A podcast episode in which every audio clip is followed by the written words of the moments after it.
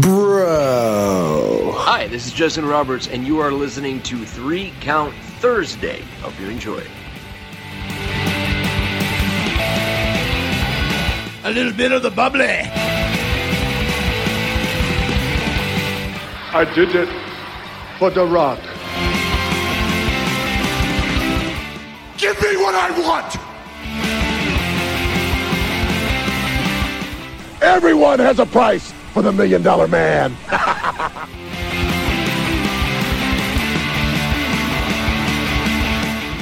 It's about the 14 years it took me to go from undesirable to ungoddamn deniable. Mamma mia! Three ain't enough now, I need five.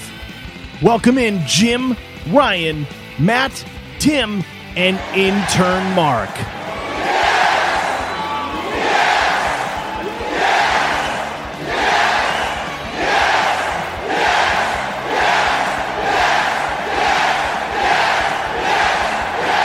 They think they got the answers. I change the questions. All right, I think we are live. Here we go. Here we go. It is the uh, the great debate of 2020. This is something that is uh, that is a long time coming, and uh, we are glad to finally bring it to you here on a uh, on a Saturday night. This is a little different for me. I'm used to only going live on uh, on Thursday nights, but nonetheless, here we are, Big Jim of Three Count Thursday, and on the other side, it is the mad scientist of sports, Nick Ficarelli. Now, uh, N- Nick, when we um, when we started talking about this, you and I, you and I go, way back because six years ago, Three Count Thursday first started. Um, I was doing like the sports podcast thing, and uh, this random guy from New Jersey uh, decides to give me a shot and uh, and put me on the uh, the Sports Chronicles radio network, and that uh, was you and some other people. Um, since then, we we've gone different ways. We, we have met up at different times, and uh, and here we are back again. So, Nick, uh, why don't you introduce yourself uh, to our audience? Give people a little bit of background of exactly who and what the mad scientist of sports actually is. Ladies and gentlemen, boys and girls, children of all ages, my name is Nick Ficarelli. I am the mad scientist of sports. I used to have a podcast called the Mad Scientist Sports Lab, put it on ice about 18 to 24 months ago. Lately, I've been getting the itch to come on back, but instead on radio, you get to see this pretty mug on video here on Zoom. Now, my background is this. Back in 2012, I started a radio network on Blog Talk Radio called um, uh, called uh, TSC, the Sports Chronicles Radio Network, and uh, had a lot of shows throughout the years. And about 2014, 2015, I listened to a podcast called Big Jim Sports, and I had no idea who the guy was, and but knowledgeable, great voice, great everything. Reached out to him and brought him in. And uh, what do you call? It? Since then, we've been pretty good friends, not only over the radio, but you know, through social media and stuff like that. Shockingly to say this, this is the first time in six years that we're actually seeing face to face, although it's not like literally face to face. Right, We're right. seeing each other's faces on Ray on, uh, on here on Zoom.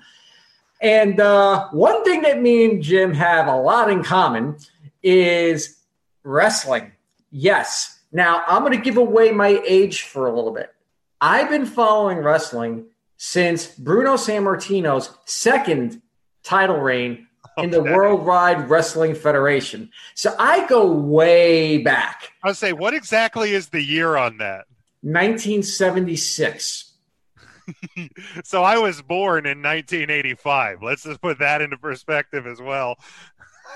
Well, I what do you call? I was about five years old, and I used to actually stay. You know, it was around five p.m. on Channel Nine when it was known as WOR, and there was Championship Wrestling, and it was you know at the old Mid County uh, Civic Coliseum uh, arena, whatever it was, where WWF used to tape their episodes and stuff like that. And I got hooked.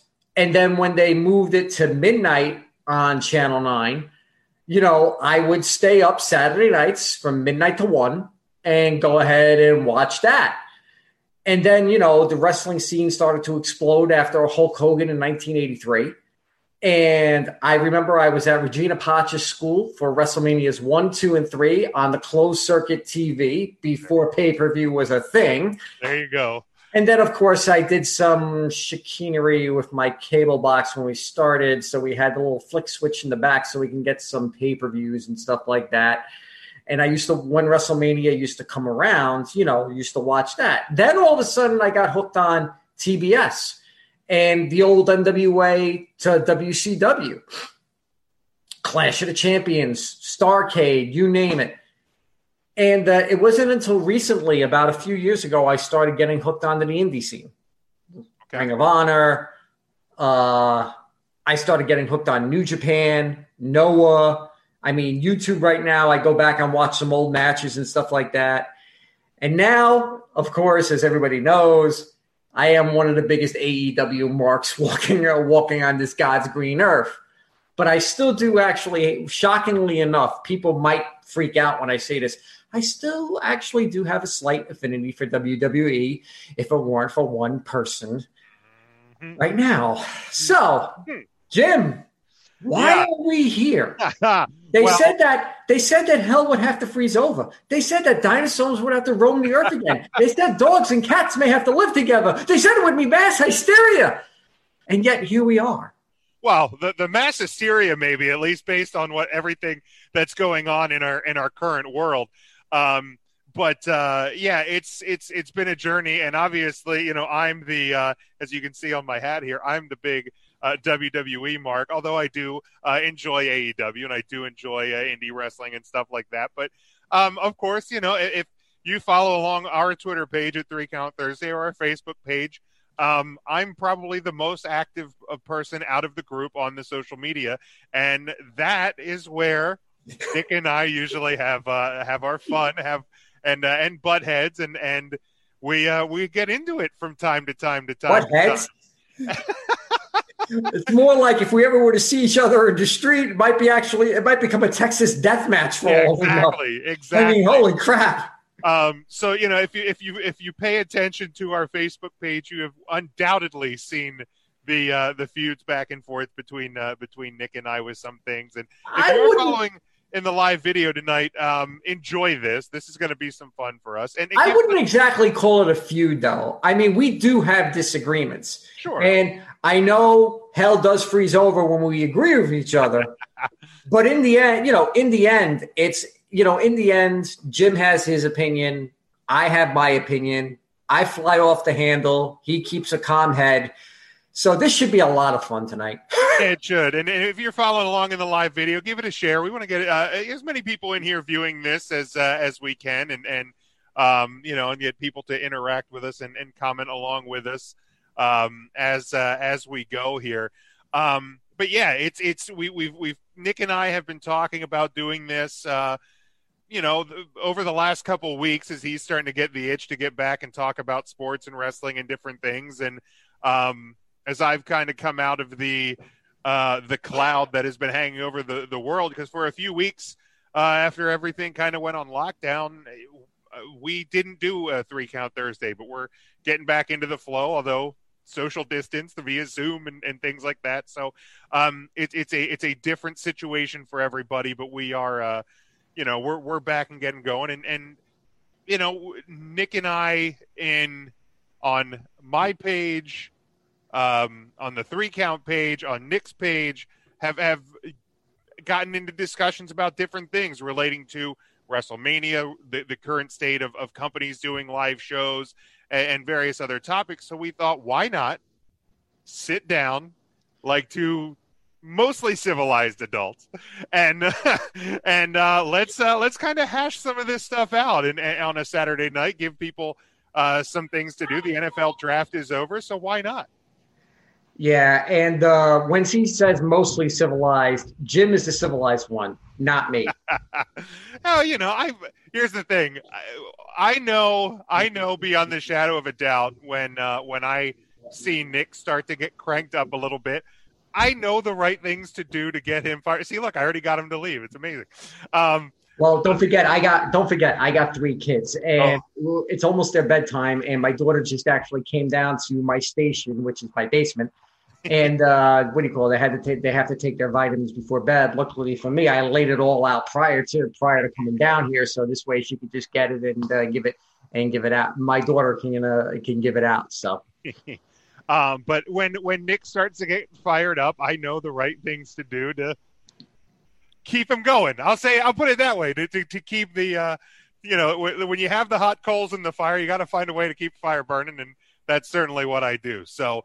Um, I, I think probably the best place to start, Nick, and, and we did we kind of uh, spitballed a few ideas of, of, of some of the topics we were going to talk about you know, and I think it kind of comes down to we're not necessarily going to talk specifically about WrestleMania, but companies continuing to operate and do shows uh, right now. Obviously, WWE's kind of been all over the place. You know, at one point it was live shows with uh, old highlights of Royal Rumbles or WrestleMania matches or things like that, and then it became um, a series of tapings leading up to WrestleMania. Obviously, the taped WrestleMania, which there was varying um, uh, opinions about, but by all accounts, seemed to be a pretty good success. The the set remained closed. Uh, to, to the best of my knowledge, the majority of the results didn't leak out. There was some things that leaked out in terms of people who were there, who weren't there, who may have uh, not made the card because of potential illness or things like that. But match results, I think, stayed on lockdown. Um, and then coming out of WrestleMania, it became WWE was going back to live shows and they were going to operate completely live shows. And now they're back to doing a series of tapings, I think, that began this weekend um, that are going to get them through at least the next few weeks. So, um, AEW, of course, they did, um, I think it was a month's worth of tapings at QT Marshall's place in Georgia. Um, I think uh, Impact Wrestling does what some live, some taped, right? They do tape. They uh, they do about four weeks okay. uh, over. They do four weeks over like two days. They send everybody home. Then when the fourth week of taping for those tape shows is about to hit, they go back for another round of tapings, do it in a day, and send everybody home. Okay. Now, what do you call? When you talk about the taped episodes with WWE and AEW, I'll be the first one to admit it. I don't like it. I really don't. Because I understand people want to have some sort of normalcy or stuff like that. But you got to understand in the world that we're living in right now, what's not to say that any of these wrestlers are going to get what is pretty much now the most feared virus on the planet coronavirus. And the funny thing is, the funny thing is, you know, when WWE started to do it, when WWE started to do it, you know, I was like, why are they doing this? Why are they, you know, the wrestlers, some of the wrestlers, they really don't want to be there.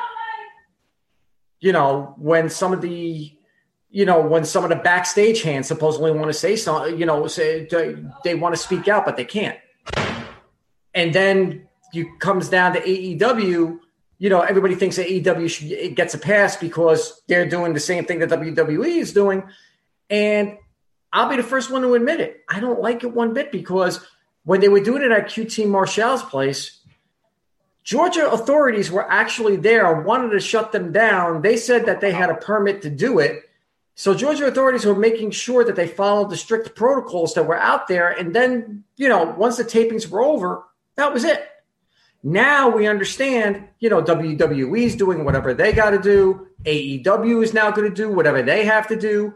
AEW said they're going to go live on May 6th, tape a few episodes. They're going to do double or nothing live, and then they're going to do taped episodes. WWE right now, they're mixing up the live and the taped episodes as well. I don't know.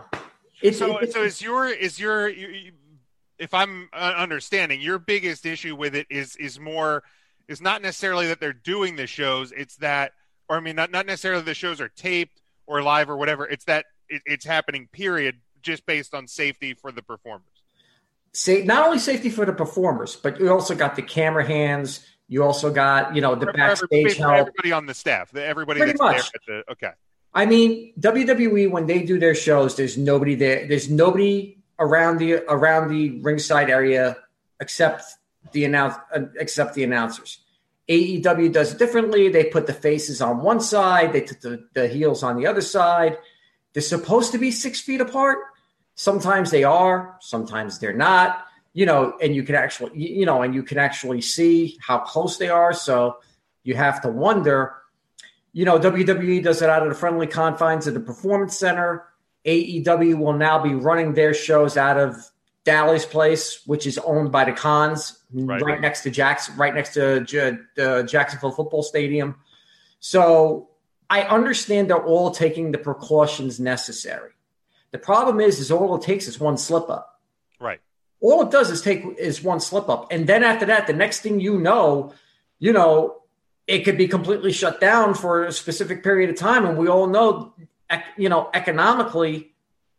Yeah, Mm. Yeah, eh, yeah, and and I, I, mean, here's the thing. I, I I totally understand that where you're coming from in, in, in, terms of the safety, and yeah, I mean, eh, because you know what what we know, you know, sitting here on April 25th, um, what we know about the the virus is that you know you could be asymptomatic and have it. You could be, um, you know, you could be contagious before you're showing symptoms, things like that. So what says, you know, two superstars are in the ring working with each other, tag team match in the ring working with each other. Somebody there is actually sick, has the virus. They're not showing symptoms two days after the tapings or after the live show. Um, you know, they pop a high fever or something like that. And then all of a sudden you have to go back and go, okay, well, you know, X worked with Y, Z, A, and B. And there was this referee here, and this camera guy was in the ring and well they they wrestled over at the announce table. And very quickly obviously it can it can pinball and and spiral down through the uh through the ranks. Um so i i am 100 i'm actually and this you know i don't know how many times we're going to agree on anything during this uh this broadcast but that is one thing that i can i can absolutely agree with because you know it, it is obviously the great unknown. It is a it is a hidden monster that that we don't know we just don't know.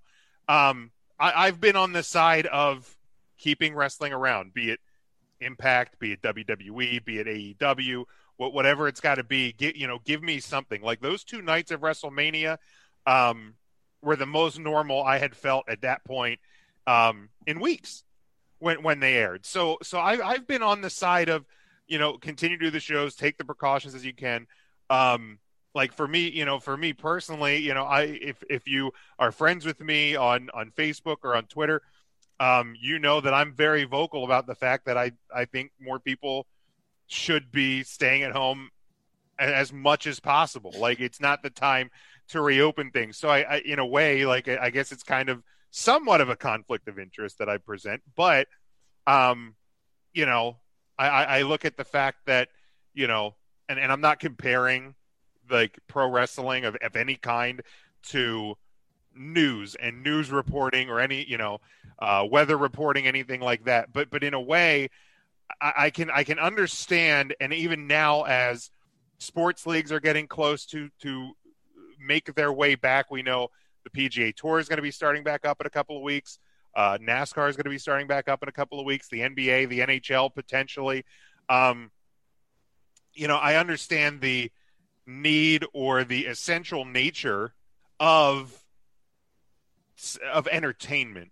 So that that that's where that's where me personally I get a little torn because I, I want you know I want wrestling to continue. I want to be entertained. I want to be given like the NFL draft. These these last three days with the NFL draft was awesome because you know it, it, it felt normal to be watching and talking and, and be excited about sports or football. Um, so that that's that's been like my point where I'm like these things need to continue to happen. Um, you know, the, the the live versus tape debate. I think taped is the better way to go because again, like in, in the impact model or the way it kind of appears right now, I guess the WWE is moving.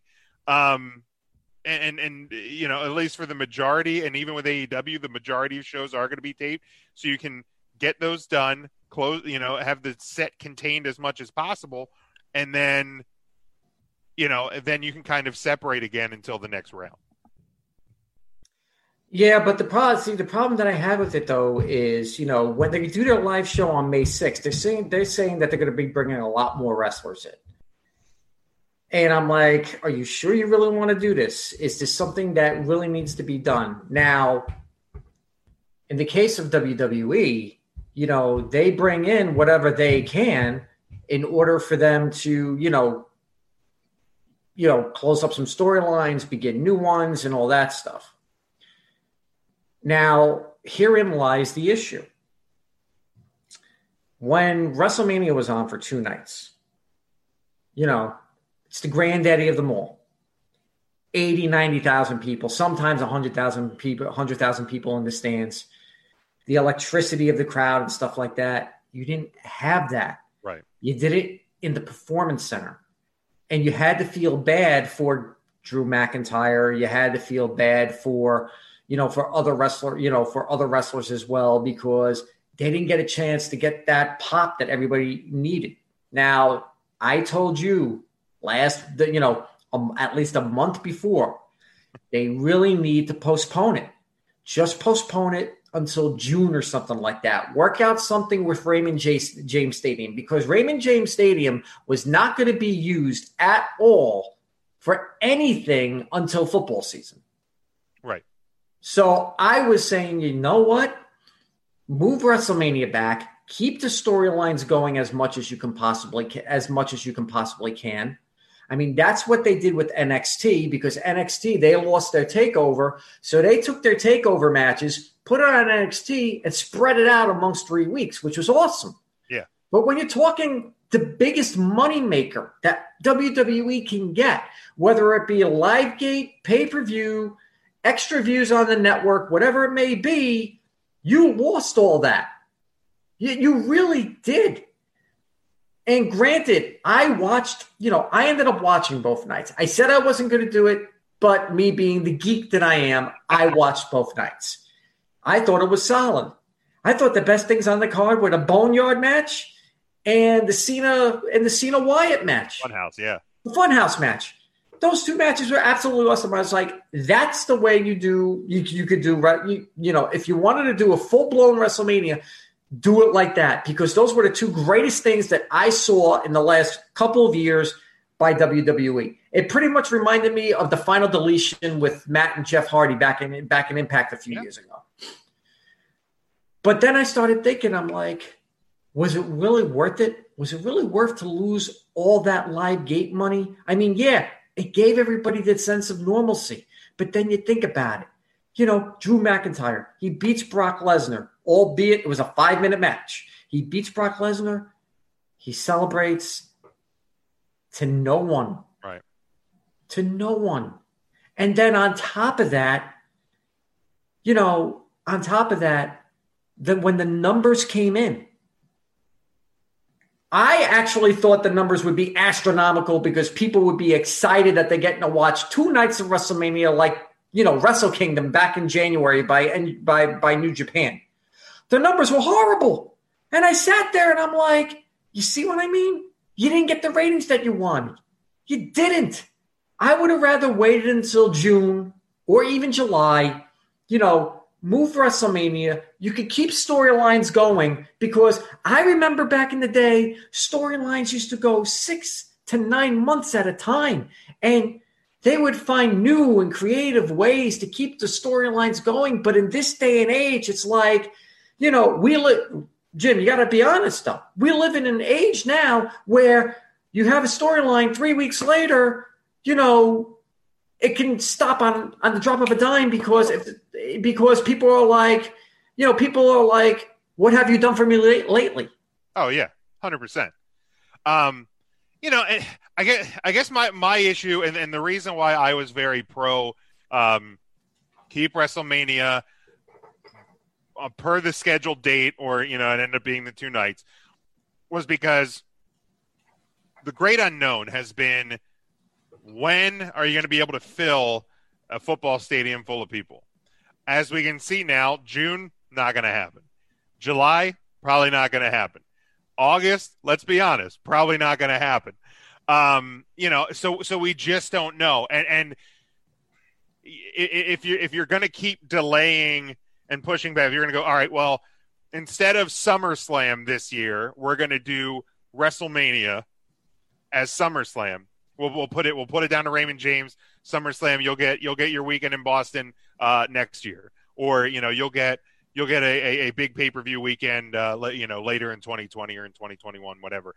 Like, you know, what then you go, so all right, so it's going to be WrestleMania is going to be the, the big bash of the summer. You get to you get to middle of June, end of June, beginning of July. Oh man, this thing is not uh, this thing's not cooperating the way we thought it was going to do. Okay, so let's uh, now let's move WrestleMania till maybe we can do it in Florida like Survivor Series weekend because Florida still fairly warm in November. Let, let's let's try that, and then like in the fall, let's just say that the, the, the potential of uh, we get that second wave coming in the fall that, that that we've now begun to hear about. Oh crap! Well, now we can't do it. We're not gonna we're not gonna screw with Royal Rumble weekend. Well, do, do we just want to bump Los Angeles to 2022 and try Tampa again in, in 2021? Um, to me, that's why I was I was pro. Let let let's just keep it. Don't get me wrong, man. I, I do. I, I feel I feel horrible. I even I even said it this week when um, Drew McIntyre was, was cutting his promo on Raw this past Monday, and I'm like, this is just such a bummer. Like the dude finally gets like the opportunity he's he's waited for and he's earned, and he's he's cutting he's cutting these promos, and he's doing a hell of a job. It's it's nothing against Drew McIntyre because the guy's the guy's incredible, but he's cutting these promos to to an empty in an empty building his WrestleMania moment was standing in the uh, you know on the turnbuckle in in basically a warehouse. Like if anybody's worked in a warehouse before, you know what that you know that ceiling and you know those walls. Yep. Like it, it's a bummer. I'm not going to pretend that this is um that, that, that this was that this was great. Um and, and, and yeah, I mean in terms of numbers, like I the the, the numbers thing, it does kind of suck, but in the same time, like I, I do think to a degree re- wrestling is what it is. Like it, it, when they when they show things on ESPN, I know I had friends that hadn't watched wrestling in years that watched some of the WrestleMania uh, replays on ESPN. They did in the weeks prior, but they didn't watch this year's WrestleMania.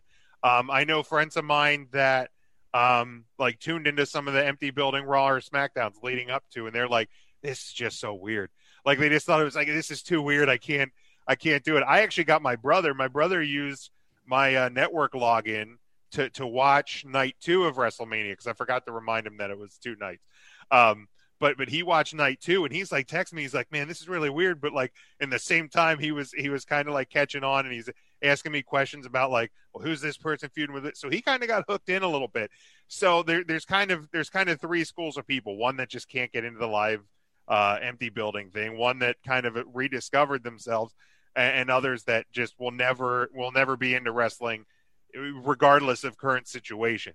Um, but in, in, the same time, too, as as weird as it was, how much of a bummer, like the, the WrestleMania, what we know as WrestleMania, and like leading up to it, like I, I went back as I do every year, and I watched old WrestleManias, and I'm just like, man, this this does it sucks. It sucks that WrestleMania is going to be in a warehouse with small screens and no crowds and however they're you know however it's going to look it, it's a bummer. But in the same time i'm i'm a person that's fascinated by um like moments in time that that are forever capsulized. Um you know like you go back to to the the, the days and weeks and months after 9-11 and, and how sports changed and how the country changed and how how people changed you know even even for a brief period of time.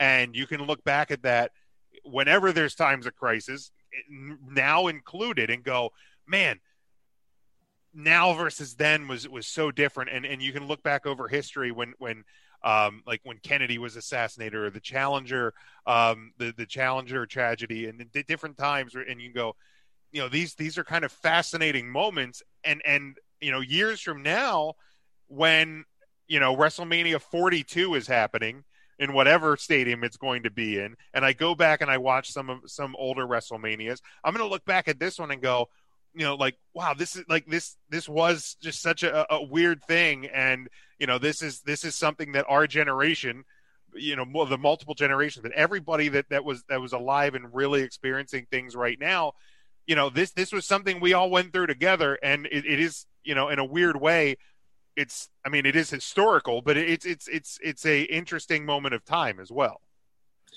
It is. It is. And we're all going to look back on this and say, wow, just, just wow. I mean, that's really the, the reaction I'll probably have after, you know, next year or two years from now when Wrestle, WrestleMania 36 was done in an empty was done in an empty building when you can possibly have WrestleMania 37, WrestleMania 38 in front of thousands or hundreds of thousands of, of fans. And, right.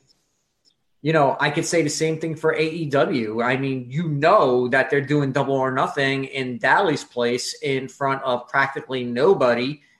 And I'm going to look at that next year when they have it at the MGM Grand Arena and go, wow, what a difference a year a year makes. Yeah. Now, the one thing that I do like that AEW does, though, and I do like this, they do put people in the stands to have a little bit of a voice and stuff like that. Granted, it's the wrestlers. Most of the times, it's just people, you know, most of the times it's wrestlers that are just there that are not on the card, but you can actually put them in the arena, you know, and cheer and boo and stuff like that. And they do it in such a way, as I stated earlier, heels on one side, faces on the other and, you know, you hear the cheer, you know, the heels cheer for the heel, the faces chase for the face, you know, stuff like that. You know, their in ring announcer, which is usually Justin Roberts, it's either been Brandi Rhodes or Dasha Gonzalez. You know, Tony Schiavone, he's been like the consummate pro, and he's, you know, and he's had either Cody Rhodes or Chris Jericho you know, as the color commentator, which both of them have been absolutely phenomenal. I mean, yeah, they Jericho's real good. Jericho's Jericho will put you over and stab you in the back all in one sentence, which is amazing. You know, Matt Hardy, because now he's in AEW, he's going to actually do one of his famous, you know, matches from his Hardy compound. Whether it's against Jericho or Guevara, we don't know yet, but it's going to be, you know, cinematic you know, which is exactly what Hardy does. Yep. You know, they do, you know, they're doing it the way they do it. WWE does what they how they want to do it. But after last week, I lost a lot of respect for WWE. Well, I, let me rephrase. I did not lose respect for WWE, but I did lose a tenfold respect for one man and one man only yeah, let's uh, let, we'll we'll transition to that. You know, because obviously, you know that that's I think that's probably the the biggest uh, point of of discussion that led us to uh, this broadcast. Uh, you and I is is um, you know what went down last week with um, you know not only the the XFL you know folding up, um, and then the the the cuts both from a um, corporate standpoint in terms of shutting down the construction of the new um, the new headquarters for the WWE, and then you know the layoffs on the uh, employee side, uh, the furloughs on some of the producers side, and of course the um, releases of uh, I, don't remember the final count, but I think it was it was like over twenty, I believe, uh, superstars. I mean, it was it was a long list of uh, superstars that were let go um, from WWE and and the NXT side. So um, you know, and and and that one has obviously been something that that that, that got your ire. And and here's the thing: like, I will. There's going to be things about it that I will defend, um, but the the unfortunate the, the unfortunate thing is people lost their jobs. So I want people to understand that that it, it, it, no matter what I might defend from a WWE standpoint on this, I am not happy in any way, shape, or form that people lost their jobs, that people lost their dreams. I mean, I know when the, the video that Drake Maverick cut, um, you know, you know, after that, I mean, it, it's absolutely gutting. Um, Deonna Purrazzo is somebody that we have had on Three Count Thursday numerous times. We have called matches of hers at independent shows in our area. We, I mean, we have met her, um, you know, years before she was even on the radar uh, probably not necessarily on the radar of WWE, but long before she was in the WWE. So, um, you know, anytime that people lose their job, anytime that people uh, have their their dreams kind of cut out from under them because whether or not people like the WWE hate the WWE, like Vince hate Vince, or fall somewhere in between, um, the people that were working there are people probably not much different than you and I, except for the fact that they're athletic. because, you know, I think we've all probably had that dream at some point in our life. You know, for me, it was, you know, I had a dream at four years old that I beat Bret Hart for the WWF title. And that's, that's like where I always wanted to be a wrestler. And then, you know, I found cheeseburgers and Oreos. So here we are. Uh, you know, so I, I do want to preface that is, is no matter uh, how or, or what I defend from a WWE standpoint in this, um, anytime people lose their jobs, but especially now, it sucks and it, and it's um, it is it is no good. And, and obviously, I hope that uh, the people, not just from WWE, of, of course, but uh, anybody that has had their uh, employment affected by what is happening in our world right now, um, you know, I, I, I hope that everybody um, is okay and, and, and can get any sort of help they might need or anything like that. So, um, you know, so yeah, let's let's let's just hit it straight on, Nick. When the the hammer started to fall, um, you know, last week uh, when with the WWE when when releases started happening and and all of these things, these pieces started to fall into place. Um, I assume for you, it, it, you went zero to a hundred in, in, terms of uh, more like, more like zero to two hundred, and I'll tell you why. It started for me when Vince decided to throw the XFL into bankruptcy. Now, the XFL, I thought, was having a successful first year. I agree. You know, they were averaging about 15 to 20,000 fans, you know, per game, which is great. Some they in some instances they actually hit the 30, 40,000 mark in yeah. certain stadiums. You know, people were getting behind it. You know, he brought in a brain trust like Oliver Luck and, you know, everything seemed to be going okay. Corona hit. They had to cancel the season. Okay, fine. You know, cancel the season and you can go to 2021. At least you know it was going to be successful. When I saw the filing that they went into bankruptcy, I was, well, bankruptcy. What do you mean bankruptcy? Why would you go? Why, why would you go into the bankruptcy mode? He went into bankruptcy, fired all his executives, fired everybody you know that had an XFL job, you know, no severance, no nothing. And I sat there stunned, stunned. I was like, okay, the first time, the reason why you got rid of it, it was a fluke. It was a failure. It was a travesty. This time you had something good going, you know, put it in the back burner, you know, Alpha Entertainment, totally separate from WWE. And I'm thinking, you know, Vince has got, Vince is a billionaire. He'll be able to carry it for another year if he's going to, you know, and no, he went that route so he can like just completely shut it down. And I was like, okay. I found I found it extremely strange. Then the next thing was, you know, the flip flopping with we're going to go taped. No, we're going to go live. No, we're going to go taped. No, we're going to go live. It comes out that he has the television contracts that says they're only allowed up to a certain amount of tape shows per year. If they go past that amount, the probability of the networks want, you know, on in a clause in the contract, they can open up renegotiations and lower the price. And we all know about Vince. Vince is all about money. He didn't want to lose the money, so he was like, "No, we're to do. We're to go live." And I'm like, "You can't go live." And then his wife forms a super PAC, you know, for Trump. And all of a sudden they funnel millions of dollars to Florida. Most of that to the Tampa region and the Orlando region. Governor Ron DeSantis comes out and says wrestling is an essential business. He specifically mentioned WWE. Didn't mention anything else, but he mentioned WWE. But by saying WWE is an essential business, you pretty much told all wrestling – Come to Florida. You're an essential business. You're entertainment. You can do whatever you want.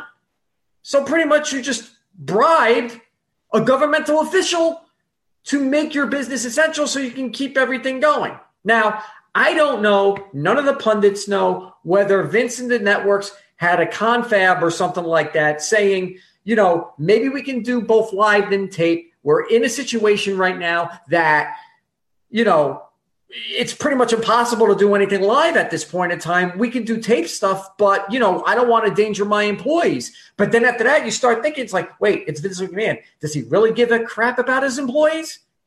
Fast forward to Wednesday. No, apparently not.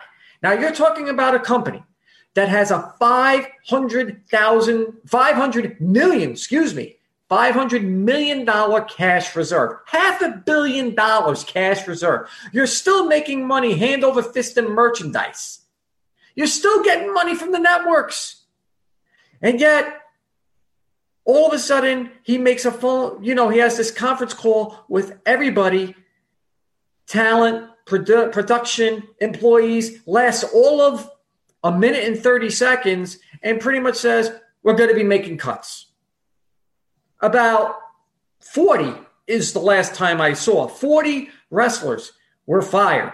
Now, some of them, yeah, I could see why. They were never used. But some of them, I was like, they would just came out of some major storylines. Karl Anderson, Luke Gallows. Yeah, that one came as a surprise. Drake Maverick, you know, Drake Maverick. You signed Maria Markanellis, who wanted to release to a five year contract, making money hands over fist, and you end up releasing them anyway. You know, you lost the revival, probably the best tag team you had in the last five years. You what do you call it? You law, you know, EC3, another guy you threw money hand over fist, but you never used him because you disliked them so much that you just threw them away. You're like, yeah, you can make money. You just sit on the sidelines. We'll use you. We'll use it when we use you you know, and then there were other wrestlers that, you know, Rowan, he was supposed to be, he was getting a big push. Who could forget the friggin' spider thingy that he had? You know, obviously that be, that that was the dud. He was also with Daniel Bryan. You know, Sarah Logan. You know, you were starting to push her. It's all these people that started getting a push on TV. All of a sudden, they get thrown to the. You know, they're thrown out. You mentioned Deonna Purrazzo, probably one of the best female wrestlers in the world. She months ago said she wasn't happy because she's not being used. And when she was used, she jobbed out. Let's face it, she jobbed out.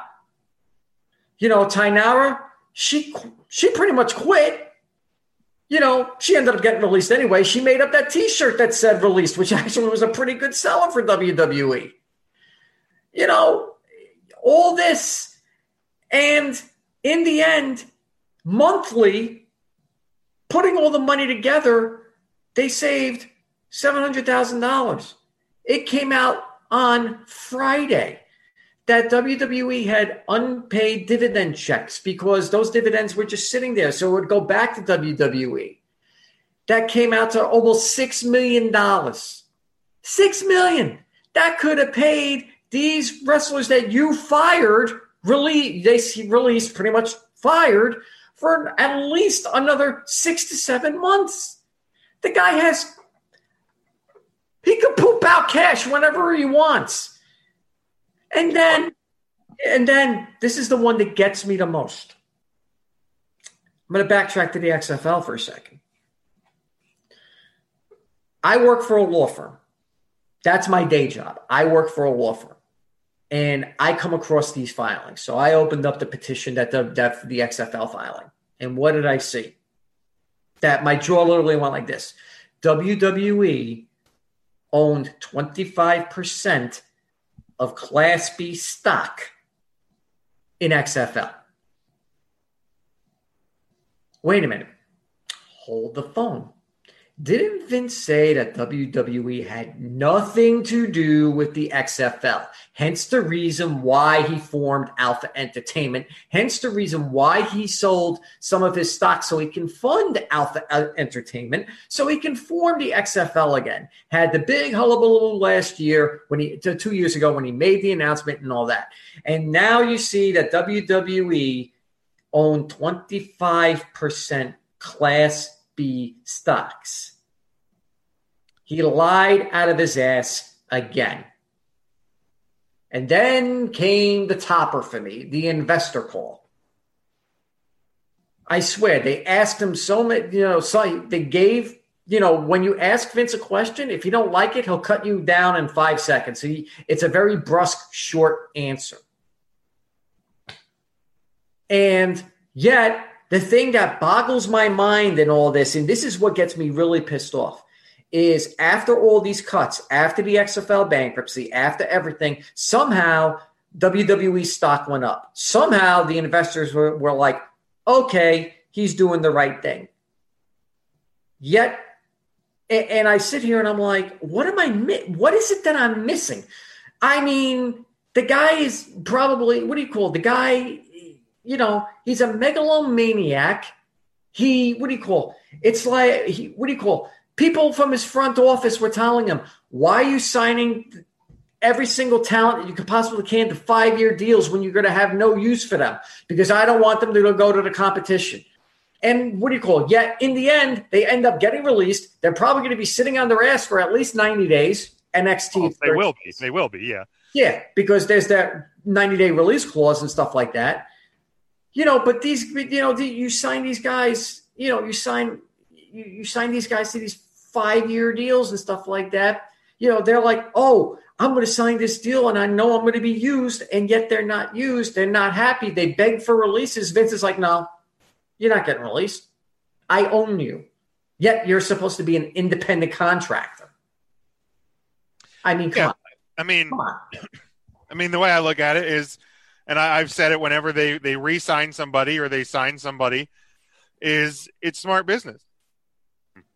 Um, you know, if you have a competitor and you don't want X or Y or Z to work for a competitor, um, you find a way to keep them under your hat, and and that's what Vince has done. Um, you know, and I think the reason why the uh, you know they they come out on the other side of everything that happened over the last you know ten to fourteen days with the with the stock still going up, and I didn't I didn't check it uh, since last Thursday with uh, with three count Thursday, but the the reason that they come out on the other side is because when you're talking about business and when you're talking about money and, and, and I don't here's the thing, I'm no financial expert. I'm no legal expert.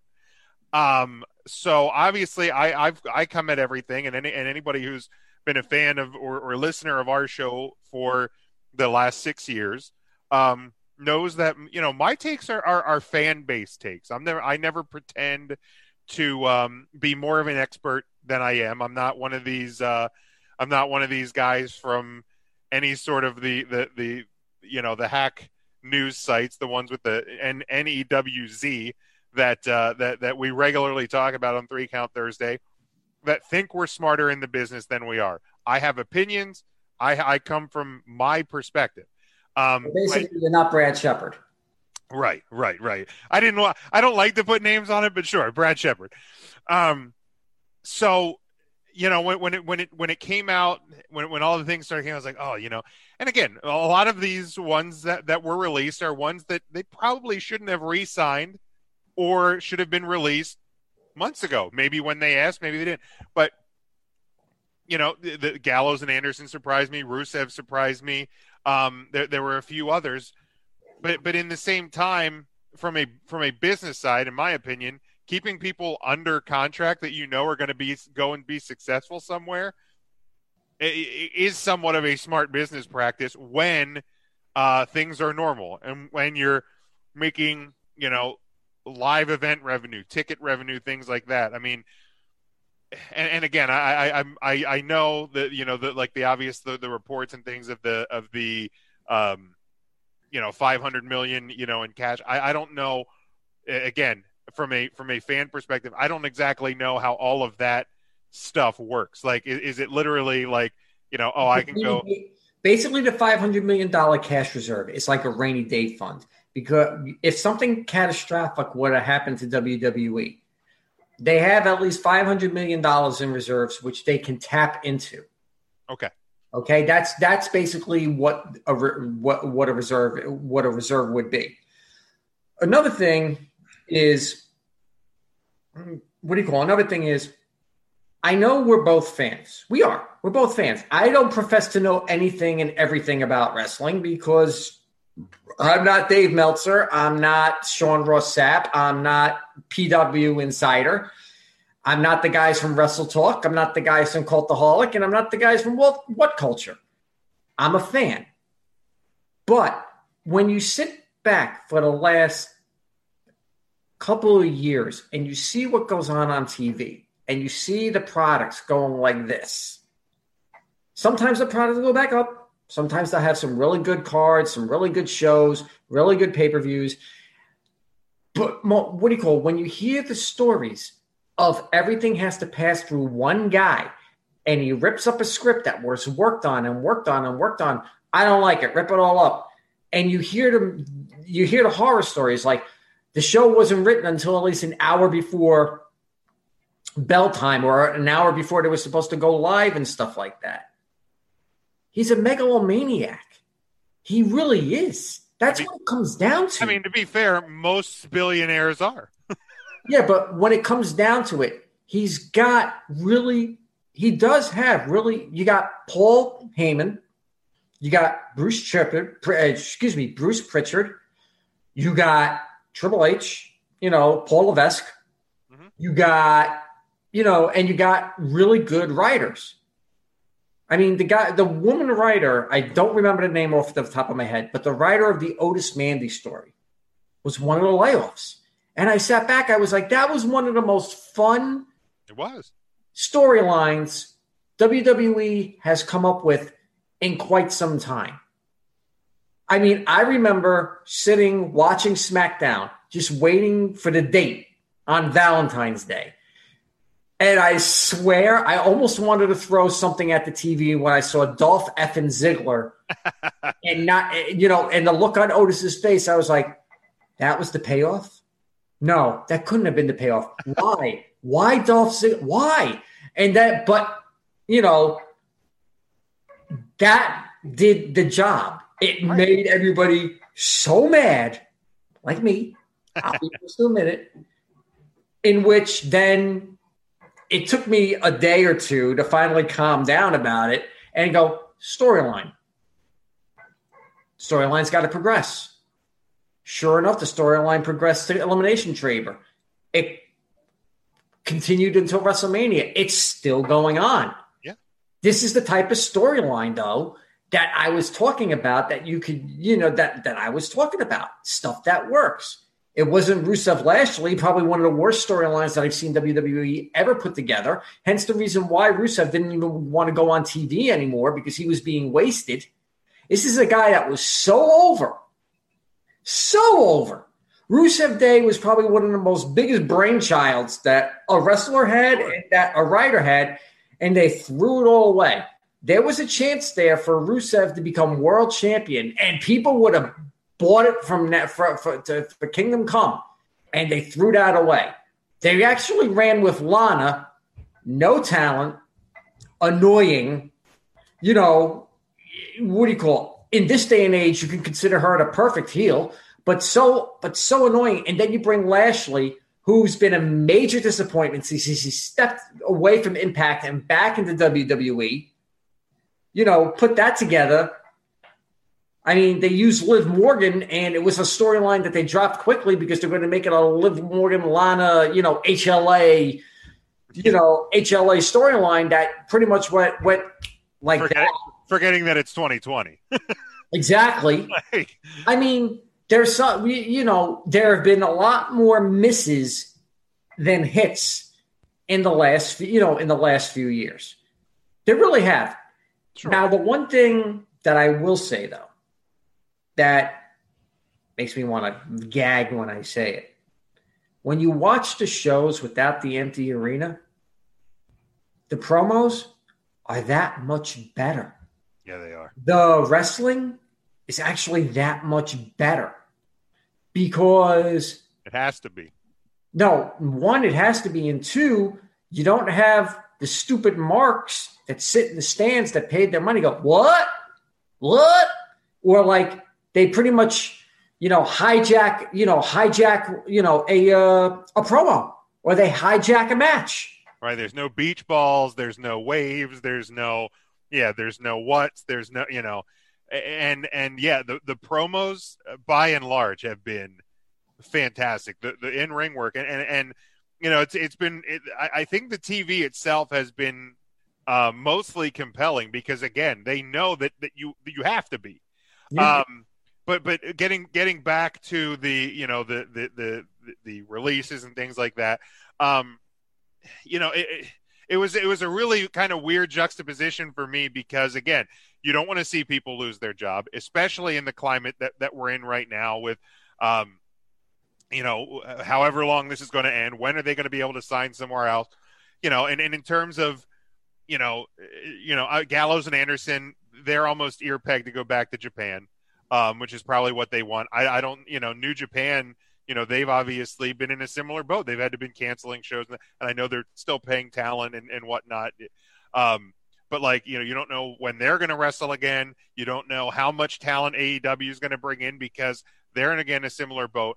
But for me, the way I, I tried to kind of look at the whole thing, and, and again, from a fan perspective, and and not really totally understanding how businesses, especially of, of one of the, this size and magnitude, works is um, the longer that the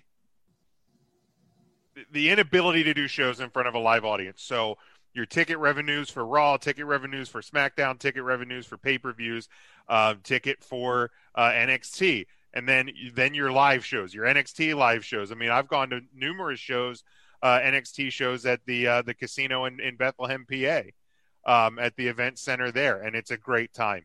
Um, you know, you're you're not getting the the, the house show uh, revenue, which is even though you you know you get a lot of adults that buy merchandise in the WWE shop.com because uh, you know that the t-shirt they're selling at the live show for $35 is probably buy one get one for a dollar today on WWE shop.com. However, I have gone to to Monday Night Raws, SmackDowns, and I have watched a father with two or three kids, literally just with wads of money in their pocket, just handing it over because, you know, the kid needs not just the John Cena t shirt, the hat, the wristbands, the you know the necklace. You know you can't just get a Roman Reigns T-shirt. You need the little thing for you know for the, the for his hand. You need the wristbands. You need this. You need that. So the the merchandise revenue, although they're obviously still making money, like I've seen fans uh, on Twitter and stuff that with their uh, stimulus money are buying replica belts. Like they started a thing where now you can do like a like a credit account um, through like through a company where you can buy now and pay later. Smart smart business practice given the, what was the situation. So they're still making money on merchandise. I would love to see, and we'll see it, you know, in the next quarterly report and so on. The the shakedown of of the effect that no live shows is even having on merchandise revenue. So the way I kind of like tried to to justify it in a way, again, people losing their job sucks. But like the longer this goes on, the company is losing money. So that 500 million that's that's that rainy day fund um at, at some point you're probably going to dig into that. So with with certain talents if they want out, yeah, maybe this is the time to cut them loose. Right, wrong or indifferent and there's always there's going to be people that will, will always defend it. There'll be people that will always hate it, and there's there's going to be people who can find some sort of middle ground.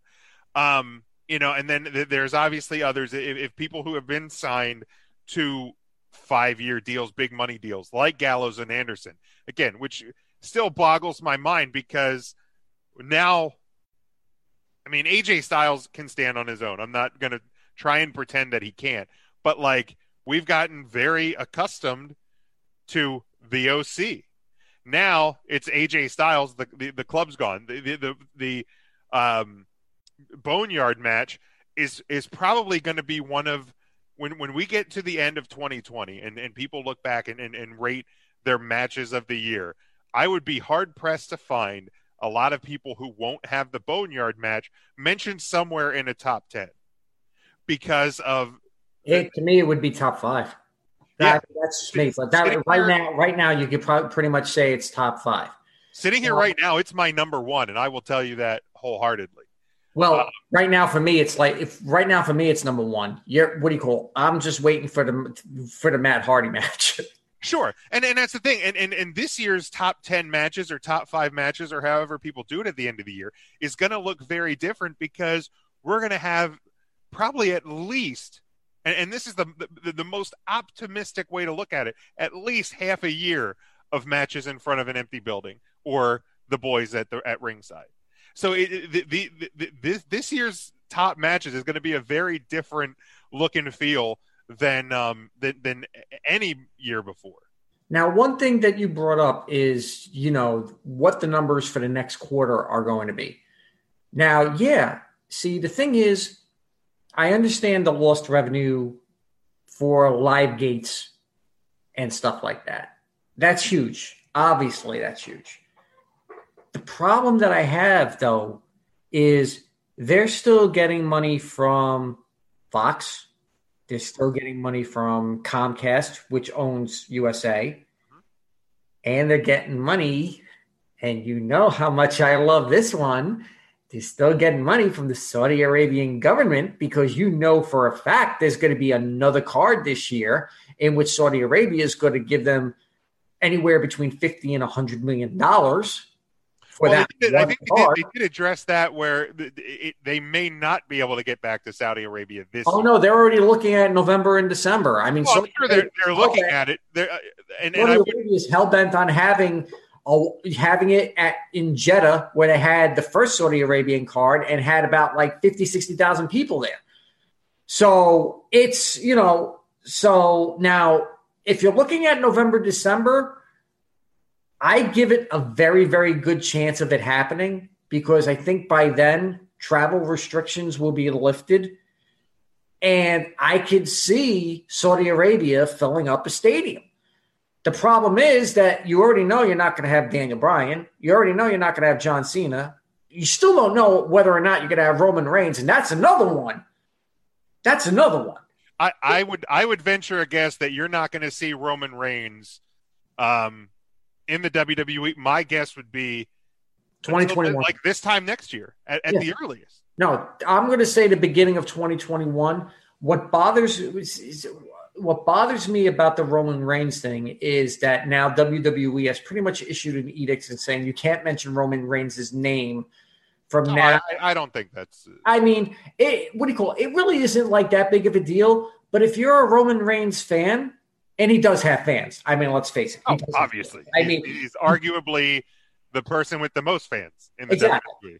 What do you call it? No matter how much people hate him because they think they have everything on a silver platter, you watch a Roman Reigns match, it's actually an entertaining match. It Yeah. really is. Good. I mean, he actually made Baron Corbin look halfway decent.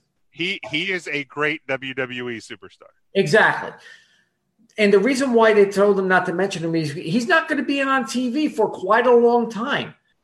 And I get it, no problem. But, you know, if you want to make slight references, like back end references, let him do it. You don't have to mention a name. You don't have to mention his name physically, but you could say, you know, someone could say, well, I guess this is my yard now, or something, you know, something that, you know, makes the reference without naming him. They pretty much put like it's pretty much taboo now to mention anything about Yeah. him. I can see both sides of that though, because um, you know, at, at no point in the in the lead up to WrestleMania and um at the start of both nights of WrestleMania when Stephanie McMahon addressed the the fans, at no point did they use the words pandemic, at no point did they use the words coronavirus, COVID nineteen, anything like that. Because what they are trying to do, and, and again, whether people agree with it or not, they are trying to provide a distraction. So if you begin to mention Roman Reigns, address Roman Reigns, at some point along the line, you may have to address why he's not there. Um, because he didn't get hurt, uh, you know, in, in any sort of the build up to what would have been the match with Goldberg. Um, so at, at no point did did he get injured. So, and I, and I don't think based on the reason why, and and I have said from the very beginning, anybody that that doesn't feel safe if, if they if they choose to take time off, but especially Roman Reigns, given his health history, and now we know his wife is pregnant. One hundred percent Congratulations, by the way. yeah. Um, you know, we we know you know, that it really would not have been extra unsafe for him to be there. Absolutely. no, I, I, Jim, trust you, me. you don't, you don't, yeah, yeah, yeah. And I'm not, yeah, I, obviously, but like, I, I think that is why they've kind of put this edict out there because you don't want to end up having to address the real issue why Roman Reigns isn't there because um, you you you don't. And I'm gonna I'm gonna steal a line from the Preston and Steve show WMMR. No sad, bro. Like you, you know, I mean, they're trying to provide that distraction. It's hard to do that when you have to be like, well, you know, Ro- you know, Roman, you know, has health history, and and you know, he doesn't want, we don't want him to get sick, and so I th- I I think that's I. I I can understand why people don't like that he's that they're they're it was an APB put out. No, don't do not mention Roman Reigns. Um, but but I I get it at the same time. I I I, I do get it. Well, to shift gears a little bit, we talked about the business practices, right? Uh-huh. Now you look at other companies. Look at what Impact is doing. One day, tape four episodes, bring whoever needs to bring in, send them home. Sami Callihan is pr- who pretty much is like the face of Impact Wrestling. It's not Tessa Blanchard, so all you Tessa Blanchard marks, abafango to you. People, it's Sami Callihan. Sami Callihan says the working conditions at Impact Wrestling are so safe. I have no problem showing up showing up for work. I know what the what the people are doing. We're all safe. We're all fine. We go home and we're a family. You look at Ring of Honor. Ring of Honor, obviously, they're not running anything. They're being more cautious. They're being absolutely more cautious. Joe Koff pretty much came out and said, "You know what? For all the canceled shows, if I didn't have contracted talent being on those shows, they're still getting paid. And he's still paying his wrestlers and his staff. And Joe Koff happens to own Sinclair Broadcast Network, Sinclair Broadcasting, one of the biggest cable networks, you know, in the United States. So you know he has the money to he has the money to do so. The Japanese promotions, and I'm not just talking NJPW, I'm talking All Japan, Noah, Stardom, uh, DDT, they actually congregated with the prime minister. They sent their top guys, and I'm talking Tanahashi, I'm talking Kino, I'm talking uh, whoever the, was the champion in, in uh, AJPW, not Su- Suwama, the other the, the young kid, um, Miyama or something like that. They were all there. They wanted. They all came together because they want to get cards back up and running. They know they're probably not going to have fill the seats at Budokan Hall or the Tokyo Dome or whatever. But they said they can do the cards as long as people keep the social distancing. You're not going to have full stands. You're probably going to run between a thousand and two thousand people there, but at least they're go- if they're six feet apart, they want to run the cards because they what do you call it? New Japan. They've already lost the New Japan Cup. They already lost their tag team thing. They they lost um, one of their top car. They're about to lose Dominion for all we know. Right? Rest, no, not Dominion. Uh, the Donkatsu. You know they're they're they're losing big cards, huge, Yeah. cards. So you know other company. Court Bauer from LL, MLW says I'm not running anything. He goes not until like we get like a clean bill of health from the government from the governor that I can go somewhere and actually run you know run matches. Sure. The only thing we got right now is Impact doing it their way, AEW doing it their way, WWE doing it their way. In the end, after this, Jim, I have to sign off. I'm sorry. No, no problem at all. In the end, we're going to sit back. We're going to pop a beer. And we're going to look back at 2020. And we're going to see it was a strange time for professional wrestling everywhere. The one thing that worried me the most is independent organizations that don't have the backing of, say, WWE, you know, here and, and abroad. Can they survive this? WrestleCon, you know, the big thing that happens WrestleMania weekend, the guy lost money hand over fist. Yeah. You know, WXW, progress. I mean, three count. We were supposed to be um, the the Icons Fan Fest, that is two three times a year at twenty three hundred Arena. Uh, we were supposed to be there two weekends ago. Yeah, Uh, you know, And what do you call? And the, what do you call? And I'm going to give a shameless plug to Jim right now, before I go, guys. After I after I uh, after I, I get done, I'm worried more about the indie scene than I am about anything else. I got a funny feeling there's going to be a lot of indie promotions that may unfortunately have to fold up shop because of what's happened. And I'm not I'm not talking about like AAW, AIW, uh, you know, PWG, you no, know, we're talking, like we're talking like you know, um, I'm talking like Atomic. I'm Yeah. talking like um, you know, the- the- these viral shows, yeah, these- stuff these- like that. Yeah, your your local your local indies, the ones that you know normally draw anywhere between 50 to 100 200 people um, because they, they, they you know those those companies and we work with a lot of them um, you know and if you know a lot of promoters a lot of times they're not making money they're they're doing it out of the love of the business and these guys that put their bodies on the line on the weekend they're doing it because they love to do it and we love independent wrestling you know we we go to as much as we can we work with companies and yeah, the, the and we we did we touched on it. I think um, on last week's three count show. Um, unfortunately, there's going to be companies that aren't going to survive this, Yeah. and that sucks. It sucks. Oh, it's going to be for every indie company that that doesn't make it, that's a show that an independent worker doesn't get to work anymore. Exactly. Exactly.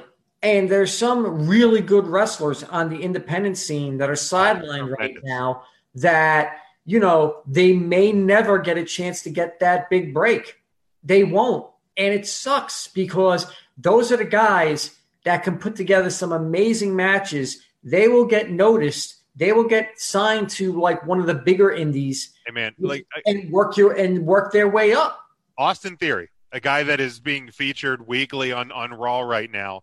Um, myself and, and two of my my three count uh, co-hosts, Matt and Ryan, we saw one of his first matches ever um, at a uh, at a hybrid wrestling show in New Jersey.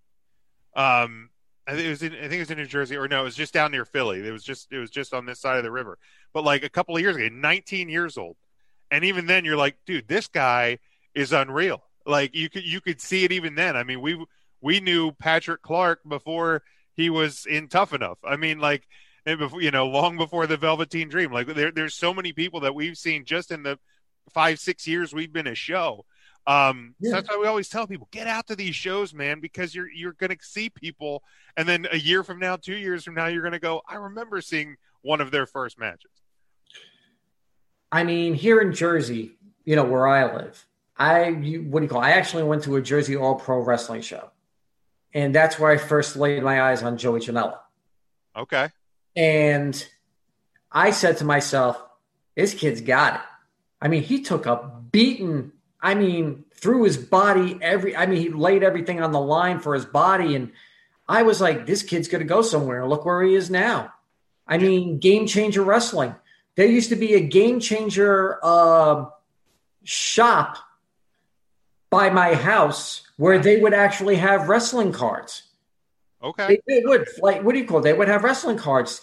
You know, I actually met Nick Gage, crazy son of a bitch. But what do you call? it? If you talk to him like a normal human being, besides every other word being an f bomb, you know, the guy, you know, the guy's pretty knowledgeable about the business, and he, Sure you know, he admits to what he did in the past. He has no problems talking about it. He Sure doesn't. And, you know, there are, you know, other wrestling promotions here in New Jersey that, you know, are sidelined right now that you hope that everything like that. I just hope in the end when when whatever is lifted and you're allowed to have, say, up to 50, up to 100, maybe up to 200 or something like that, they can run these little shows here and there just to get their feet wet again and build, you know, and pretty much rebuild. I don't want to say rebuild the indie scene, but in a way. recharge the indie scene. So hopefully down the road, when it does happen, and there is a sense of normalcy in this world, we can get back to enjoying ourselves rather than just, you know, doing this all day. Now, before I go, this guy on the screen with me. Sometimes I can't stand him. but all in all, the guy knows his stuff. He really does. And for the last six years, when I first met him, when I first got to know him, when he was just doing his gym, big gym sports, sports, and he told me about his three count wrestling one, I was like, yeah, I can run it. I got no problems with that. You know, it was a forum for him. You know, I don't know where he was doing three count wrestling before, you know, the Blog Talk Radio days, but I gave him the opportunity. And then he went on to uh, NGSC Sports, you know, Ralph Garcia's network after I, you know, after I departed the scene. And every Thursday, I pop in, you know, I send my comments, but these guys, they know what they're talking about. The interviews that they have with people on the indie scene, you really need to listen to these interviews. You can go back into their archives. You can listen to their interviews with people like Maria Manic, with people like Deonna Purrazzo, you know, people that have actually made it, you know, that are now like in Ring of Honor. Uh, Pierre Purrazzo, she'll end up either in AEW, NWA, Impact. She's going to end up Somewhere, yeah. ROH. She's she'll get picked up like that, you know. But you listen to the interviews, and it's not like you know they're like fanboys or anything like that. They know their stuff, and I support them 100%. I support Jim 150% because I know Jim more than I know Ryan and Mark and all them. Jim runs a really tight ship with three count Thursday. Jim always puts out his best product, even in the situation that we're in now. When Jim almost decided to go on hiatus because of what we're living in right now, you know, it kind of, you know, it kind of stung a little bit. I actually hit him up on the side. I was like, look, if you need an extra co-host, give me a buzz. I don't care. I'll give you a half hour of my time. I'll give you an hour of my time on Thursday nights after my kids go to bed, of course. You know, but I'm here to support you, Jim. I'm here to support Three Count Thursday. I'm actually glad that hell froze over and we were allowed to do this for one night. You know, people were probably like, "That's it." There were no fireworks. Yeah, we didn't even say any bad words. I don't think. I think we. No, well, I said, I, you know, I did the Italian version of "fu," but that's about as all as, as I'm going to go. But in the end, you're looking at two guys on your video screen right now that love wrestling across the board. It sucks to see what's happening right now. There's stuff that I don't agree with Jim about, hand over fist. But in the end, we both come up to the same conclusion in some weird psychological sort of way. but I'm telling you right now, Thursday nights, nine o'clock on Facebook Live, please make a point to go and to go to Three Count Thursdays fa- Facebook page and just watch the video. You will watch their videos. You will not be disappointed. They have videos going back for at least a couple of years. Trust me. Trust me when I say this. These guys know what they're talking about. These guys are some of the best talkers, you know, in wrestling right now. And I, you know, and I am a YouTube guy too. I go to see Wrestle Talk. I go to see Cultaholic. I go to see What Culture, WrestleLamia, Wrestle with Regret. You know, all these different wrestling podcasts that you know do videos on on YouTube. Jim, it's really a medium you should look into, by the way. And um, Yeah, we have a YouTube. I, I, I need I need to find a way to utilize it better. I, I we we have a YouTube page. Our videos get up there, and, and I see they actually have YouTube Live. They do. They actually do Yeah, have. yeah, I should YouTube definitely. Live. But like I, I see, there's a, there's a lot of people in here that that are names I don't recognize, which means they, they've they've come in because you've shared this broadcast. Um, so Well, you know, I've shared it with We Love Pro Wrestling. I shared it with FTW Pro Wrestling. I shared shared it with Pro Wrestling Talk. To all those wrestling pages that I belong to, please support Three Count Wrestling. yeah, and I Nick, I wanna, them on Patreon. yeah, Buy- they actually have merch. we have merch. Threecountthursday.com. You can find literally every every link, every merch tab, everything relating to us, Nick. Um, and and I know we we are kind of wrapping up. Um, you know, I want to thank you because you are somebody that that that took a chance on a guy who who just one day decided I I talk sports to the point my wife rolls her eyes in the back of her head. So I, I wanted a medium to do it, and I started doing it, and you heard me, and uh, the rest is history. And um, you know, and I'm excited that you're getting back in the game. Like, like it, it's really cool. Like, I think when you first said you were retiring, I said, yeah, okay. And every everybody retires, and just like wrestling and most football players, everybody comes back. So, um, whether it's it's two months, whether it's two years, whatever it's going to be, um, you know, I, I look forward to your your weekly content as well.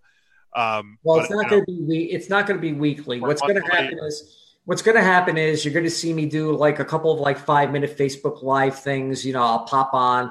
I'll make some announcements about what show I'm going to be on, so I can give some pub to you know I give pub to whoever I can give to. I'll do my what do you call it? Yesterday I did three plus hours on Streamyard for the NFL draft. No, excuse me, Thursday night for round one. It was me, Andrew Glukov, Tony Siracusa, Matthew Wilder, and Ralph Garcia. You know, we did it on StreamYard. It was a blast, although I was freaking exhausted on Friday because my brain was freaking fried.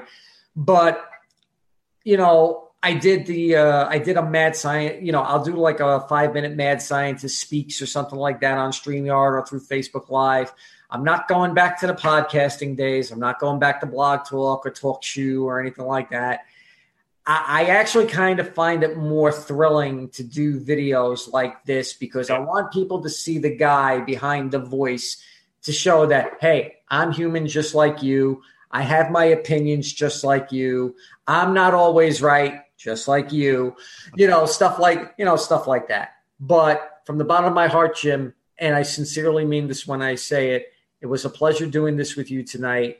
Again, ladies and gentlemen, Three Count Thursday, Thursday nights, 9 p.m., threecountthursday.com.